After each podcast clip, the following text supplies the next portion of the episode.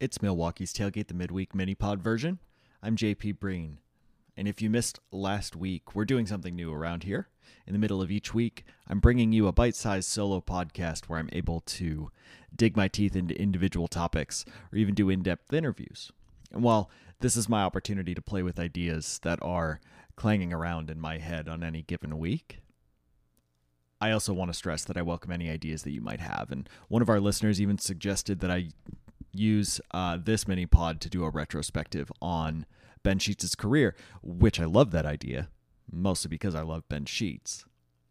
But I'm going to push that off to a future date because I want to talk about Christian Yelich's monster first month. Unbelievable performance. Yet, as I hope to show, Brewers fans have seen better Aprils than the one Yelich has just produced. But before we get there, remember that you can help fans find the podcast by rating and reviewing Milwaukee's Tailgate on Apple Podcast and Spotify. We do want listener questions, especially for the the podcast that come out on Monday. So follow Milwaukee's Tailgate on Twitter at MKE Tailgate. You can email your questions to milwaukee's.tailgate at gmail.com. You can also follow our Facebook page. You can follow the three of us on Twitter, and you'll find that in our Milwaukee's Tailgate Twitter bio. And finally, if you want to support the podcast, you can visit patreon.com slash MKE Tailgate. Our M&B and Ball and Glove patrons receive the first, uh, receive the monthly Minor League Extra podcast. Milwaukee's Tailgate is sponsored by Carbon 4 Brewing and their English style malt bombs and perfectly balanced hop grenades. You know them for their great beers like Dragon Flute, Block Party, and their flagship Fantasy Factory IPA. On May 12th, Mother's Day, remember, Mother's Day on May 12th, Carbon 4 will be tapping Brunch Buddy, a mimosa inspired brut IPA. And not only that, they're going to be offering moms a free pint. So be sure to get to the K4 Tap Room on Kinsman Boulevard between 10 a.m. and 2 p.m. to enjoy a Mother's Day brunch. Get a Brunch Buddy while you're there. Also, get 12% off merch at the Carbon 4 web store with the, bro- the promo code MKE Tailgate. And as always, check out carbon4.com for more information. Carbon 4 beer brilliance. So Christian Yelich's big month. He hit uh, 353, 460, 804 in the month of March and well, so the months of March and April. He had a walk rate of 16.1%. His strikeout rate was also 16.1%, and he hit 14 homers. It was, you know, anybody kind of thinking of whether Yelich was going to take a step back off of his brilliant second half last year that ended up bringing him the MVP. He was brilliant. But I do think that we need to make sure that we are adjusting to new run environments. This isn't the biggest month of April in Brewers history, much less even its recent history.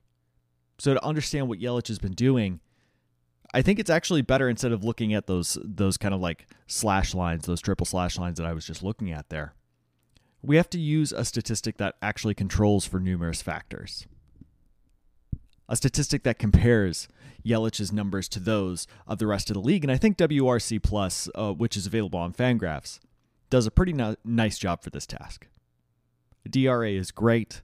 It's the newest uh, kind of collective and context uh, context based statistic that's on Baseball Prospectus, but the monthly splits aren't necessarily the easiest to find at the moment. So WRC Plus is a great uh, kind of substitute for that in our moment.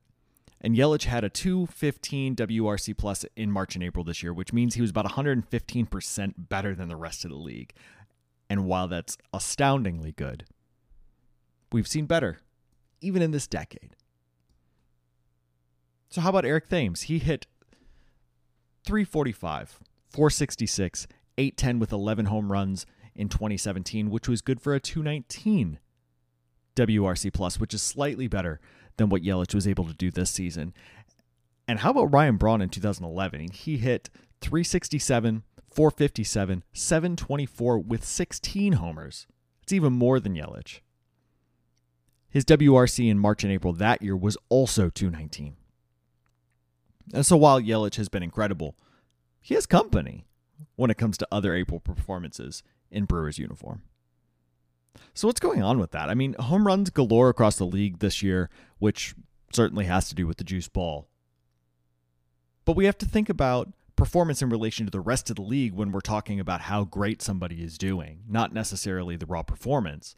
So that's why a stat like WRC helps us do that.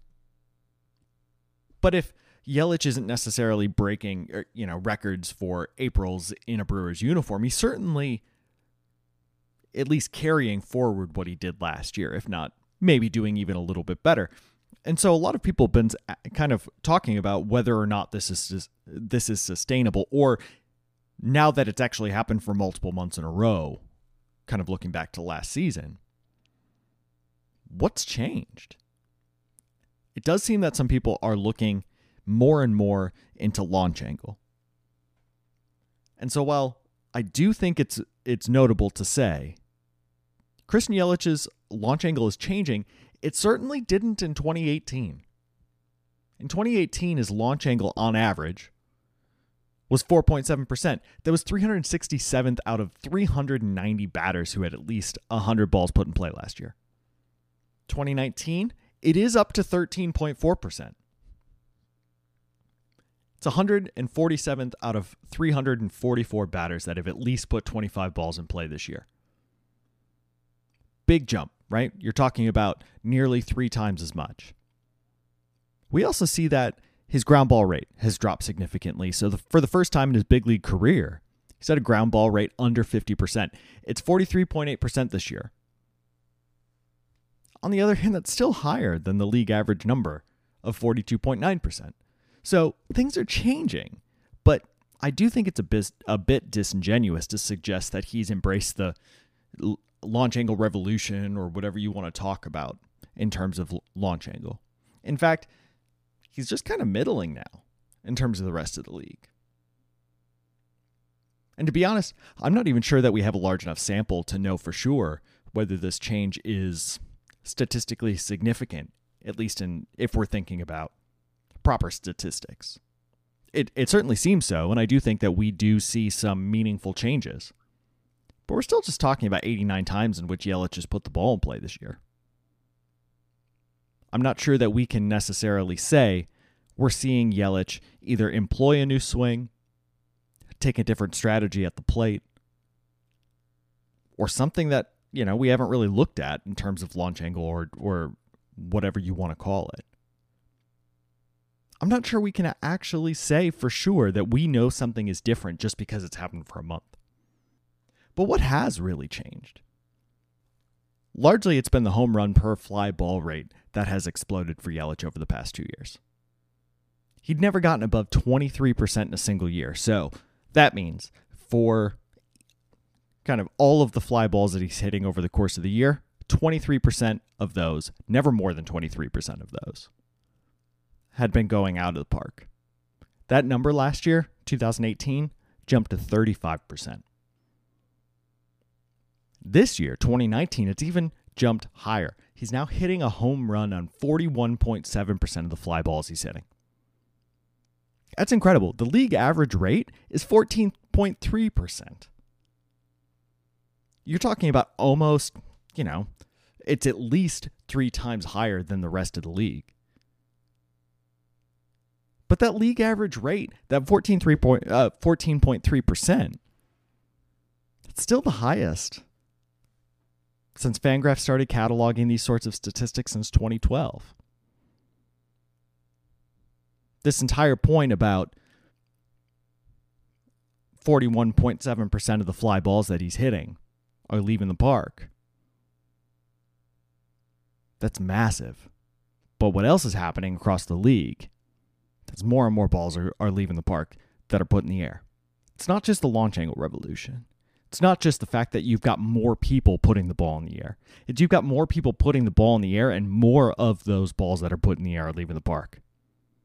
It's the juiced ball. And we know that ball manufacturing has been changed to the point that they're that they're talking about like statistically analyzable or statistically noticeable reduced drag on the ball when it's in the air. It's publicly available information. the league can talk all, you know, Rob Manfred can talk all he wants about the ball being within accepted limits or whatever he wants to talk about. There's a mountain of evidence to show that the ball is carrying farther in the air than it ever has before. If it is in those accepted limits, if it's within that threshold that they're willing to tolerate, it's on the very, very extreme end of that. They're doing that in AAA this year. We've talked about that on different podcasts. We've talked about the fact that Keston Hiura's power jump this year, he's got 11 home runs already. This is as of Tuesday night. Those 11 homers, everyone's talking about, well, now he's ready to go, right? Now, you know, we're seeing the fact that his power is jumping now that he's getting closer and closer to the big leagues. His power is also jumping because he's using a different ball. He's taking advantage of a different ball that he can put further and further once it's in the air. We talked on the the minor league podcast last last month about the fact that this actually helps us get a better feel for what guys are going to do in the big leagues because they're using the same ball. But as fans, we need to think about run environment. We need to think about the fact that yes, Yelich is doing so many great things, but so are a lot of other guys. And so I suppose it's not a coincidence that Yelich, who's obviously one of the game's best hitters, is benefiting from kind of the juiced ball. It's also not surprising that he's benefiting from it more than most. And I also wonder if this has to do with the high number of opposite field homers that Yelich hits. He's got five or six this season, kind of depending on where you want to draw the line on what an opposite field homer is.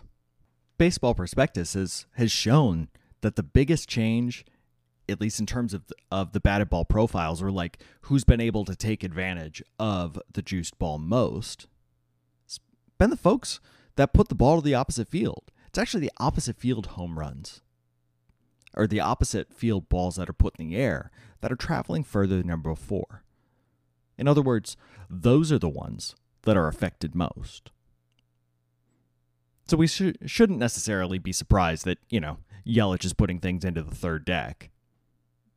Shouldn't say, well, that's because of the juiced ball. Well, that probably would have left the field regardless. It's those ones to left field. It's the ones that are going into the Brewers bullpen in Miller Park, per se. Those are the ones that he's kind of being bolstered a little bit by that juice ball.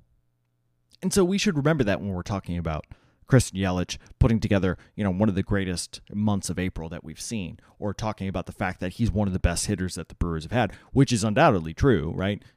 Not saying that Christian Yelich is not one of the best the best hitters that that the Brewers have had, but thinking about the fact that we have talked about Christian Yelich and just constantly talking about how ridiculous he's been. You know, he's putting up otherworldly numbers maybe it's notable to think about the fact that Christian Yelich is putting together quote unquote otherworldly numbers. But numbers that we've seen twice in Eric Thames and Ryan Braun this decade alone. So you have a gifted hitter reaching his prime who's benefiting from the juice ball. Still one of the best hitters in all of baseball not to mention the National League, where he might actually be the best, depending on how you how you land on those sorts of things. What what do you think of Manny Machado? What do you think of guys like Cody Bellinger? I just think it's important to put his start, to put April at least, his March and April, into context. And I think it's important to do this for two different reasons. Number one, it helps us understand the current offensive environment in Major League Baseball. And this is important both for viewers and for people who, you know, enjoy things like fantasy baseball and things like that. It helps us understand the game better. But it also ensures that we don't erase other tremendous star- uh, tremendous starts in franchise history. You know, perhaps you might think I'm being a little simplistic here. You might think I'm being a little bit nostal- nostalgic. But it's important to not forget what Braun did in 2011. or what Eric Thames did in 2017, largely against the Cincinnati Reds. And we shouldn't forget about those things just because Yelich's performance is the last thing that we've been the last thing that we've seen. It erases the times that should stand out in our heads as fans. Not to mention that long term kind of perspective, right? Keeping the last decade in our head. That helps the team make better player evaluations decisions. But I'm not necessarily I'm not necessarily doubting that the team is going to, you know, be able to put Yelich's performance into context, right? They've got plenty of people that are paid to do that. I'm not breaking any ground there whatsoever but it helps fans keep player evalu- of player evaluation perspective, and it and it helps keep kind of our our Twitter opinions. It helps our conversations. It helps our perspective stay sane. It helps us avo- avoid that hyperbole, which is just important when we're thinking about kind of how fans are thinking about the game in general. And so, yes, Yelich has been incredible. He's our MVP. But he shouldn't dominate our headspace. His great performance should make us remember others. Those memories, those great feelings, these are what make sports meaningful. It's not whatever is happening most recently. It's about the catalog of feelings that you're able to create. The feelings, the memories, all those different things that you can tap into and relive when called upon. It's something we'll hopefully be able to do with Christian Yelich in a decade or two. It's something that we do. You know, you have people from a different age in terms of baseball fans uh, or Brewers baseball fans. They do it with Robin Yount all the time. Younger people get annoyed by those sorts of things, but it's important to, to talk about those those times to allow people who experienced Robin Yount. Did an interview with Trenni Trenni Kusnierek a couple of months back, I suppose now, maybe a month, I guess it was probably a month or so ago. She remembered Robin Yount's 3000 hit vividly. It's, she lit up about it. Something that stayed with her for, for a long time. I certainly don't remember that. A lot of people who are listening to the podcast might not remember it. It's important to hear those stories, though. And again, it's something that we'll hopefully be able to do with Christian Yelich in a decade or two. We'll hopefully be talking about the fact that he had a monster second half in 2018 to carry the Brewers to an NL Central crown, a surprising NL Central crown over the Chicago Cubs, 160, 163rd game. The fact that he was perhaps the reason, the at least the main reason why the Brewers were able to get to the playoffs in 2018 and were able to go to the NLCS. And I'm sure that this, you know, this past April will be one of the things that we remember most prominently when we talk about hot starts. But the reason that I think it's also important to put these things into context it's the fact that I actually started doing research for this thinking that Yelich was going to be the guy who had like the best April in Brewers history. That's how I started the the entire podcast. Is I was going to create something to be able to talk about the fact that Christian Yelich was kind of doing what we've never seen before. But we have seen it before. And the fact that I don't remember that, that's a problem. That's something that makes me, frankly, a little bit sad. I want to remember when Ryan Braun was was fantastic. In fact, I don't even remember his MVP season all that much. Yeah, I hear people. I hear. I used to hear my grandpa talk about Robin Yount. Used to hear him talk about Cecil Cooper. It's those things that like I I want to be able to remember those things going forward. I want to remember that when somebody talks about Christian Yelich in 2019 and in, in, his April in 2019, things like Eric Thames, things like Ryan Braun, that comes straight to my mind. I want to be able to have those things. And I can remember those experiences. I can remember those players. And I think putting these things into context to be able to use the statistics that we've got available now to help us remember these things, I think that's extremely important. So, yes, Christian Yelich, fantastic in March and April in 2019. And what he has been is fantastic, like a lot of other Brewers players have been in the last decade. And I think it's important to remember that. All right, that's going to do it for this version of the mini pod. So you can join our Patreon. Just remember that by visiting patreon.com slash MKE tailgate. Our patrons at the M&B and ball and glove levels will receive the monthly minor league extra podcast, which Ryan and I will actually have out later this week. And as always, you can follow us on Twitter at MKE Tailgate. You can submit questions to Milwaukee's.tailgate at gmail.com or through our Facebook page for Milwaukee's Tailgate Baseball Podcast. Don't forget to subscribe to the podcast on Apple Podcasts, Spotify, Stitcher, Overcast, Pocket Cast, wherever you get your podcast. You can leave reviews. You can help people find the podcast. We really appreciate that. Thanks for listening. Please join me next week.